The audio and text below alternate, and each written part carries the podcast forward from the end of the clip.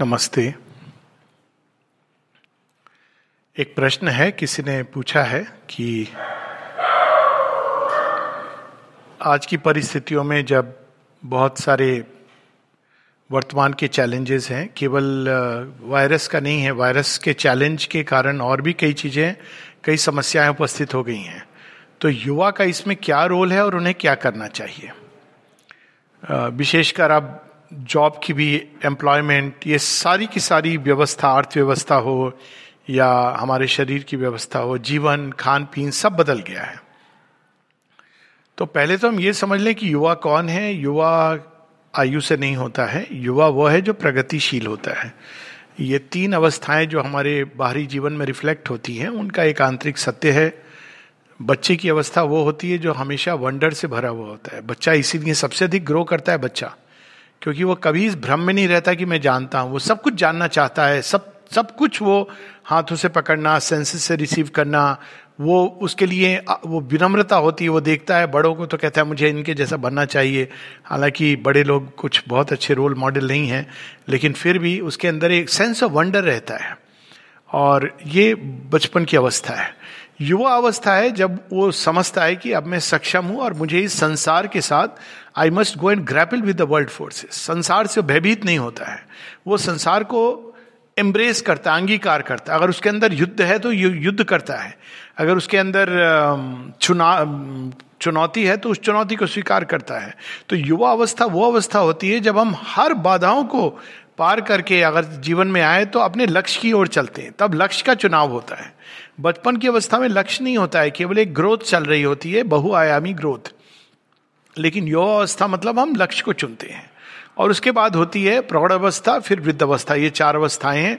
प्रौढ़ावस्था में हमने बचपन और युवा अवस्था के जितने भी अनुभव किए हैं संग्रहित, उनको हम अब एक अपने संग्रहालय में उनको एक नए ढंग से देखते हैं। इससे टाइम टू रीवैल्यूएट कि हमने जीवन में, जैसे किसी ने कहा कि जो किया, कहा, देखा, जाना, वो भला किया या बुरा किया। लेकिन यहाँ भले बुरे की बात नहीं है, वो तो हरिवंश राय बच्चन जी का नज़रिया है।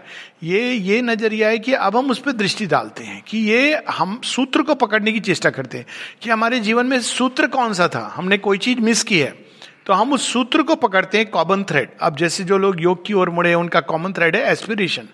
तो अब हम उसमें देखते हैं कि कौन सी चीज़ें हमारे एस्पिरेशन में किस तरह से सहायक हुई, कौन सी कठिनाइयां हैं, कौन सी चीज़ें जो हमें बहुत सीरियस ऑब्स्टिकल्स है, क्योंकि अब हम हमारा फोकस लक्ष्य की ओर होता जाता है। तो ये तीसरी अवस्था है जब हम जीवन को रीइवैल्यूएट करते हैं। अब यहाँ मैं आयु की बात नहीं कर रहा हूँ, क्योंकि ये डिपेंड करता है। आज आधुनिक काल में, कलयुग के समय में अगर हम देखें तो लोगों को पच्चीस पच्चीस पच्चीस पच्चीस hundred years average life span कहा गया। लेकिन अगर हम महाभारत में देखें तो एक सौ पचास एवरेज लाइफ स्पैन था। उसके पहले त्रेता युग में हजार वर्ष था, और सतयुग में कहीं अधिक, ऐसा कहा जाता है। पर आज के परिवेश में अगर हम हंड्रेड ईयर्स का लाइफ स्पैन देखें तो पच्चीस पच्चीस पच्चीस पच्चीस। तो we we have to respect जो हर एक एज की एक डिमांड होती है। लेकिन यहाँ इम्पॉर्टेंट ये है कि एक से हम दूसरी अवस्था में जब प्रवेश करते हैं तो पहली अवस्था समाप्त नहीं हो जाती है। ये एक भ्रांति होती है। कई लोग होते कहते हैं अब हम बड़े हो गए, हम बच बचपना है क्या। वो बच्चा का जो भाव है वो यूथ में टेकन अप हो जाता है। कैसे टेकन अप हो जाता है? यूथ के अंदर भी एक सेंस ऑफ वंडर होना चाहिए। अगर यूथ के अंदर एक बच्चा नहीं है छिपा हुआ तो प्रगति नहीं करेगा, क्योंकि वो ये समझेगा कि मैं जान गया हूँ। तो यूथ के अंदर एक बच्चा का वंडर होना चाहिए। प्रौढ़ अवस्था में जब हम प्रवेश करते हैं तो हमारे अंदर यूथ और बच्चा ये दोनों होना चाहिए, क्योंकि अगर हमारे अंदर प्रौढ़ावस्था में यूथ नहीं है तो हम रीवैल्यूएट तो करेंगे जीवन को, लेकिन हमारे अंदर शक्ति नहीं रहेगी उसको बदलने की। कई लोग हैं जब मिडिल एज में, इसको मिड लाइफ क्राइसिस कहते हैं, जब वो ये जीवन को फिर से देखते हैं, मूल्यांकन करते हैं, लेकिन उनके अंदर शक्ति नहीं होती उसको बदलने की। फिर वो उसको स्वीकार कर लेते हैं, जैसा है वैसा है। और उसी तरह जब हम वृद्धावस्था में प्रवेश करते हैं तो हमारे अंदर ये तीनों चीज़ें होनी चाहिए। हमारे अंदर एक बच्चा वृद्धावस्था में भी होना चाहिए ताकि हम निरंतर प्रगति कर सकें। जब हमारे अंदर एक युवा भी होना चाहिए जो चेतना की नई सीढ़ियों को लांघना चाहे। ठीक है, हम बाहर से सब चीज़ नहीं कर सकते हैं, लेकिन हम अंदर में तो कई सारी चेतना की अवस्थाएं जिनका हमने अतिक्रमण नहीं किया, एक एक श्वास के साथ हम ये काम कर सकते हैं। और हमारे अंदर एक प्रौढ़ भी होना चाहिए जो अब इन चीज़ों को डीपर एंगल से देख रहा है, वो केवल एक बाहरी सतह से नहीं देख रहा है. और फिर वृद्धावस्था जो सीजन भी हम अगर कह लें तो it is also preparation for the next life. तो हम इनको रीइवैल्यूएट करके अब एक नए जीवन के लिए कि हमें किस प्रकार का जीवन जीना चाहिए, हमने आ, क्या चीज़ें थी जो हमको अपने जीवन से हटानी चाहिए थी और उनको हम माँ को ऑफर करें. ये नहीं कि अवसाद में ओ मैंने जीवन में ये किया वो किया, इट्स नॉट लाइक दैट. एक दृष्टि से देखें तो एरर कुछ नहीं होता है, ये एक स्टेप होता है, that's all. Thomas Alva Edison ने, किसी ने पूछा कि आ, ये आपने बल्ब को बनाया तो आपने तो नौ सौ बार फेल हुए इस बल्ब को बनाने में. कहते no, it's a nine it's a thousand step procedure. तो नौ सौ निन्यानवे बार मैं फेल नहीं हुआ, मैं कुछ सीखा. तो ये जीवन में जिसके सीखने की चाह होती है, सबसे पहली चीज़ जो युवा, क्योंकि ये युवा केंद्रित विषय है, तो पहली चीज़ मैं ये बताना चाहता हूँ कि don't be afraid of failure. अगर आप भयभीत होगे कि मैं कोई गलती ना करूँ, फेल ना हूँ, तो आप नहीं बढ़ सकते हो आगे.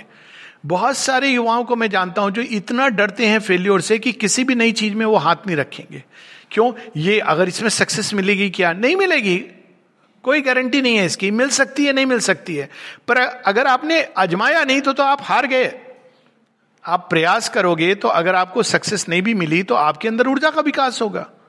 क्या वो विकास आवश्यक नहीं है? आपकी सोच का विकास होगा, आपको पता चलेगा अपने बारे में कि नहीं ये मेरे लिए नहीं है.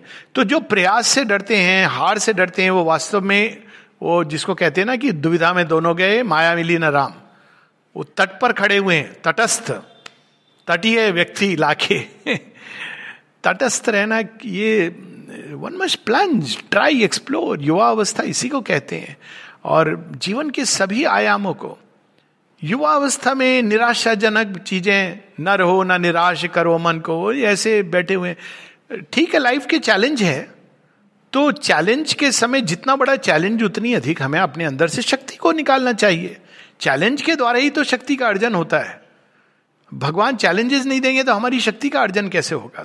और अगर हम बाहर के जीवन के चैलेंजेस नहीं ले सकते, चाहे वो हमारे जॉब के हों, रिलेशनशिप के हों, जिस भी दिशा में हो, तो हम अपने अंदर के चैलेंजेस को कैसे लेंगे? How are we going to take the far greater challenges of inner life? तो जीवन को एक चैलेंज के रूप में लेना, ये युवा अवस्था की पहचान है. वो निराश नहीं होता है, वो प्रयास करता है, प्रयास में जॉय है उसको, क्योंकि वो वाइटल उसका उसमें है. माइंड भी डेवलप्ड हो रहा है, कहीं ना कहीं स्पिरिचुअलिटी का बीज भी आ रहा है. तो it takes the joy of the effort. बात ये नहीं कि सक्सीड होगे या फेल होगे, एफर्ट करो, पूरे पूरे संकल्प के साथ, पूरे बल के साथ करो. अब यहाँ पर हमको थोड़ा सा मनुष्य के नेचर को समझना है कि जब हम कोई प्रयास करते हैं तो इसके तीन लेवल पे प्रयास होते हैं. तीन प्रकार के बल हमारे अंदर होते हैं. एक होता है देह बल. नेचुरली अगर हमने अपने जीवन को इस तरह से किया है, वेस्ट कर रहे हैं, पूरा बैठे हुए हैं काउच पोटेटो बन के, व्हाट्सएप देख रहे हैं, पूरे समय हम अखबार पढ़ रहे हैं, तो हम टीवी देख रहे हैं, फिर हम बोलते हैं कि अरे हमारे हम कुछ कर नहीं पा रहे हैं, भगवान ने क्या किया, अरे हमने संचय ही नहीं किया बल का. तो गुड लाइफस्टाइल, एक्सरसाइज, सही भोजन, कंसंट्रेशन का ध्यान, हमें अपनी ऊर्जाओं को विकसित करना है. अब हम ऊर्जाओं को, सीमित ऊर्जाएं हैं मनुष्य की, हम उसको किन चीज़ों पे वेस्ट करते हैं, कितना फोकस्ड होते हैं, यही डिफरेंस है. और साथ ही हम टाइम कैसे ऑर्गेनाइज करते हैं. कई लोगों की यही समस्या होती, कहते हैं हमें समय नहीं मिलता, समय नहीं मिलता. कितना समय यूं ही बह जाता है जिसको हम देखते नहीं. बैठ के लोग बातें करते रहते हैं. कई बार मैंने सोचा है कि लोग कैसे बातें करते हैं, ये क्या बातें करते हैं. कभी मन करता है कि जाके सुनूं क्या बातें हो रही हैं, कितनी देर आप बातें कर सकते हैं चीज़ों की. तो हमें ऊर्जा को अपव्यय से रोककर टाइम का मैनेजमेंट, यानी टाइम का मैनेजमेंट होता है कि आप दिन में एक अपने दैनंदिनी बना ले कि इस समय मेरा ये काम है, उसको करूँगा. इससे एक रेगुलरिटी से डिसिप्लिन आती है. शेरविंद इसको कहते हैं कि just to reach a place at a given point of time requires a mastery over nature. क्योंकि आप अपनी सारी ऊर्जा को, सारी जीवन को उस तरह से चला रहे हो कि अब आपको ये संकल्प, ये छोटी छोटी चीजें हैं जिनसे हमारी विल का विकास होता है. तो देह बल में ये सब कुछ है. देह के साथ हम, बॉडी के साथ हम अगर इन, इसका मिसयूज करते हैं, इसकी इंद्रियों का, इन सब का, तो अल्टीमेटली देह का बल क्षीण होगा. ये तो आधार है. अगर आपको सक्सेस किसी भी चीज में चाहिए तो देह का आधार तो सही होना चाहिए. तो देह बल बहुत आवश्यक है. देह के अंदर एक स्थिरता जो एक्सरसाइज से आती है, उचित निद्रा, आहार इत्यादि, जो एक एक यूथ के समय अब लोग हैं जो एक लेवल पर पहुंच जाते हैं जहाँ पे कम खाने से उनका काम हो जाता है, नींद कम होने से हो जाता है, पर जो एक डिमांड होती है एक समय की, तो उसके अनुसार यूथ को हमें ऊर्जा को कंजर्व करके उसको दिशा देनी है, फोकस देना है। दूसरी दूसरा प्रकार का बल होता है वो है मनोबल, साइकोलॉजिकल स्ट्रेंथ। ये कई लेवल्स पर होता है। वाइटल एनर्जी, कैसे हम अपने वातावरण से वाइटल एनर्जी खींचें। माँ कहती जब हम देना जानते हैं तो हमको मिलता है, जो देना नहीं जानता उसको कभी नहीं मिलेगा। माँ कहती कुछ दो प्रकार के लोग होते हैं, गिवर्स एंड टेकर्स। तो जो टेकर्स हैं वो बहुत, उनकी बड़ा विचित्र है, शक्ति छीन होने लगती है, क्योंकि वो बस मांग रहे हैं, चाह रहे हैं, तो एक लिमिट के आगे आप नहीं, इसको आपका घड़ा भर जाएगा। जबकि जो गिवर्स हैं वो एम्प्टी करते रहते हैं, वो नदी की तरह होते हैं। इसका उदाहरण होता है कि जो पॉन्ड की तरह, तालाब की तरह होते हैं लोग, तो तालाब की तरह जो होते हैं वो फिर सूखने लगता है कुछ समय के बाद, या उसमें सड़ांध, बदबू ये सब आने लगती है। और कुछ हैं जो नदी की तरह बहते रहते हैं। तो निरंतर प्रवाह अनेकों रूप में जब देने का भाव होता है तो मनुष्य ग्रो करता है, प्रवाहित होता है।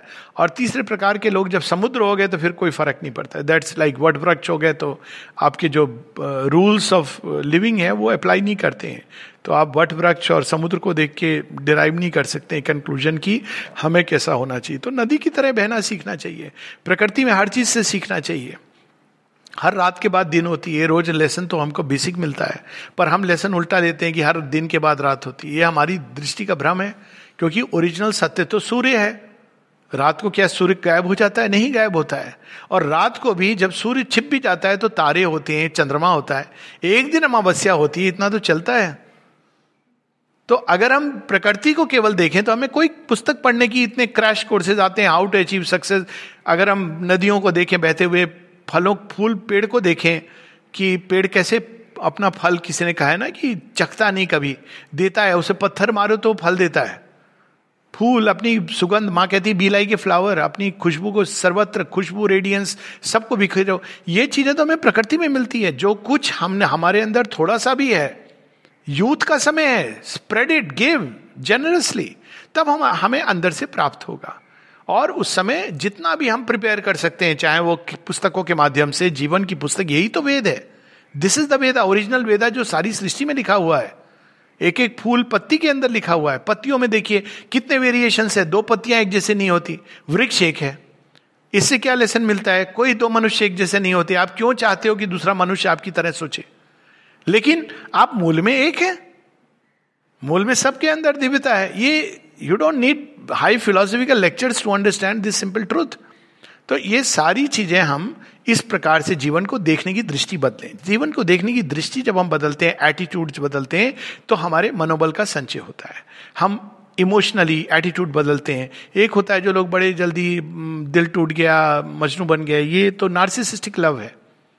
एक होता है जब उनका दिल टूटता है तो दिल तोड़ने नहीं देते वो वो कहते हैं कि हम अपने प्रेम को और बढ़ाएंगे, दे इंक्रीज देयर। किसी ने बहुत सुंदर कहा कि संसार में गिव लव, तो किसी ने पूछा कि लेकिन दूसरा व्यक्ति अगर उससे नहीं रिसीव करे या उल्टी प्रतिक्रिया हो तो क्या करना चाहिए?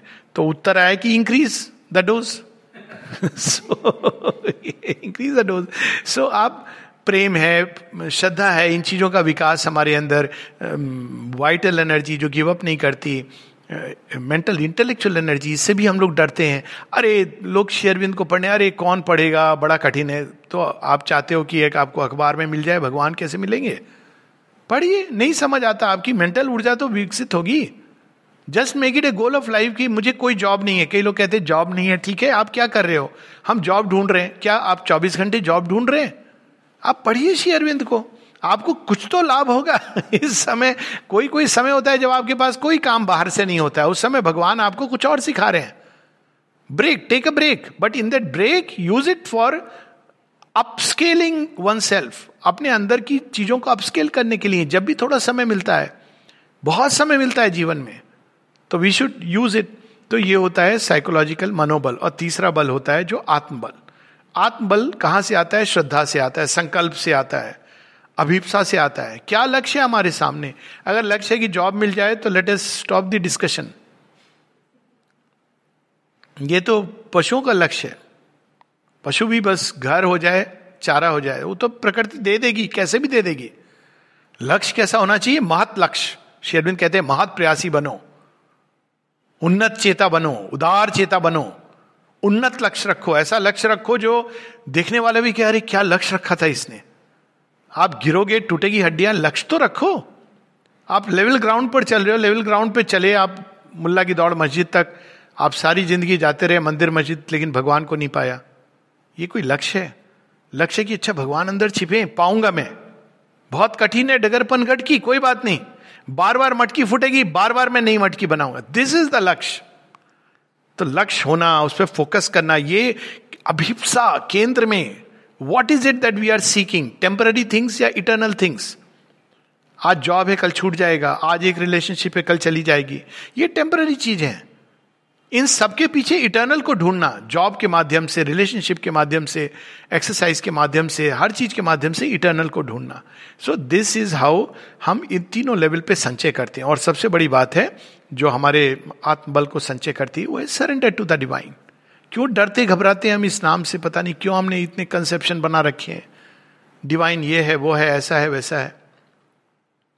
जैसा भी है, दो बातें हैं, है या नहीं है। नहीं है तो ये किसी भी चीज का कोई मतलब नहीं है, और अगर है तो the only logical thing is कि भाई नेचुरली अगर डिवाइन है तो हमारी बुद्धि से तो थोड़ी उनकी बुद्धि ज्यादा है, हमारी शक्ति से थोड़ी उनकी शक्ति ज्यादा है, सारे ब्रह्मांड की शक्ति, और ये तो एक ब्रह्मांड ना जाने कितने हैं, तो थोड़ी तो उनकी शक्ति ज्यादा है कि कैजुअली उन्होंने यूं नेबुला से प्रकाश के बीज फेंके और गैलेक्सीज बन गई। ये अद्भुत बात है। आप संसार को देख के कोई कैसे कह सकता है कि डिवाइन नहीं है? और अगर ऐसी अनंत शक्ति, अनंत ऊर्जा, अनंत वीर्य, अनंत प्रेम, अनंत आनंद, अनंत ज्ञान, अनंत माधुर्य, अनंत बल, ये सब, अनंत प्रकाश, ये सब तैयार है हमें देने के लिए। What is required is a opening and a call. और जैसे जैसे हम खुलते हैं और कॉल करते हैं, जुड़ते हैं, वैसे वैसे हमारे आत्मबल बढ़ता जाता है। तो ये तीन लेवल पे हमको जीवन के हर चैलेंज को फेस करना है। एक चीज और अंत में स्मरण रखनी है कि कोई भी चैलेंज जो दिखता है बाहर से, मेटीरियल चैलेंज, वो केवल बाहरी चैलेंज नहीं है, हर लेवल पे वो चैलेंज है। जॉब मिलना केवल हमारा फिजिकल लाइफ का चैलेंज नहीं है, वो हमारा साइकोलॉजिकल चैलेंज भी है और स्पिरिचुअल चैलेंज भी है। तो जब हम जीवन को ऐसे देखने लगते हैं तब हम लाइफ को एंजॉय करते हैं। It's a play, play the game. Success failure इसमें था ही नहीं। हाँ, हम बोलेंगे कि लेकिन हमारे तो स्वप्न हैं। क्या स्वप्न हैं? बड़ा घर हो, ये कोई स्वप्न होता है? दीमक का भी अपने साइज के अनुपात अनुपात से बीस गुना बड़ा घर होता है, सौ गुना बड़ा। अकेला एक दीमक दीमक सौ मंजिली इमारत अगर हम न्यूयॉर्क के अपस्केल से करें, उसके अंदर निवास करता है एक छोटी सी कॉलोनी बना करके। तो ये तो life, this not life. So हमें पहले अपने आप को रीओरिएंट करना है, सही दृष्टि लानी है, सही शक्ति का भंडार है, इन सब चीज़ों को देखने की दृष्टि बदलनी है। और इसमें सबसे बड़ा हम लोगों के लिए सहायक है सीमा, श्री अरविंद की वाणी। श्री अरविंद की वाणी कठिन लगती है, सीमा की आई एम, मैं इस बात को निश्चित रूप से कहता हूँ, कितने लोगों से मिला हूँ, even mother's writings they have not read in full. Shri Aurobindo की राइटिंग कठिन लगती है, read the mother's writing, they have not read in full. पूरा जीवन चला जाता है, जबकि आप चाहें तो उसको इतने क्विकली पढ़ सकते हैं, कुछ तो एब्जॉर्ब होगा, और सब कुछ वही है। सो so, इस प्रकार से हमें इस लाइफ के चैलेंज और सभी चैलेंजेस को लेना चाहिए। It is a play, play can be very dangerous. हड्डियां भी टूटती हैं प्ले में, रेड कार्ड भी आता है, येलो कार्ड भी आता है, अंत में हार जीत नहीं होती है, ये सब प्ले का आनंद है। रिस्टोर दैट आनंदा, कितनी सुंदर है। ऋषि कविता में ऋषि क्या कहते हैं राजा मनु को,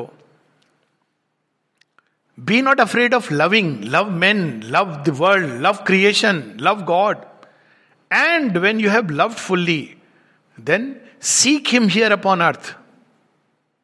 किसके साथ हम खेल रहे हैं? भगवान के साथ। किसने ये मुखौटा उड़ा है टेरर का? भगवान है। बोले तो जरा उनको कि क्या वेशभूषा बना के आए हो, जरा अच्छी वेशभूषा में आओ, हमें भी मजा आए। Have a relation of friendship with God. हमने उनको कहाँ बैठा दिया एक पेडिस्टल पर, वो मालाएं लेकर के ये गुरुजी के स्टाइल में। Play with God. He is a mother, He is a father, He is a friend, He is a brother, He is a playmate, He is a beloved, He is a secret paramour. और क्या बचा? He is a child. Play with God. It is His play, so we must learn to play with Him. Then He will teach us the terms of the play. इस खेल के सारे नियम उनको पता है, हम उनके साथ खेलेंगे तो वे सारे नियम कोई किताब के बिना अंदर में स्पष्ट होने शुरू हो जाएंगे. Namaste.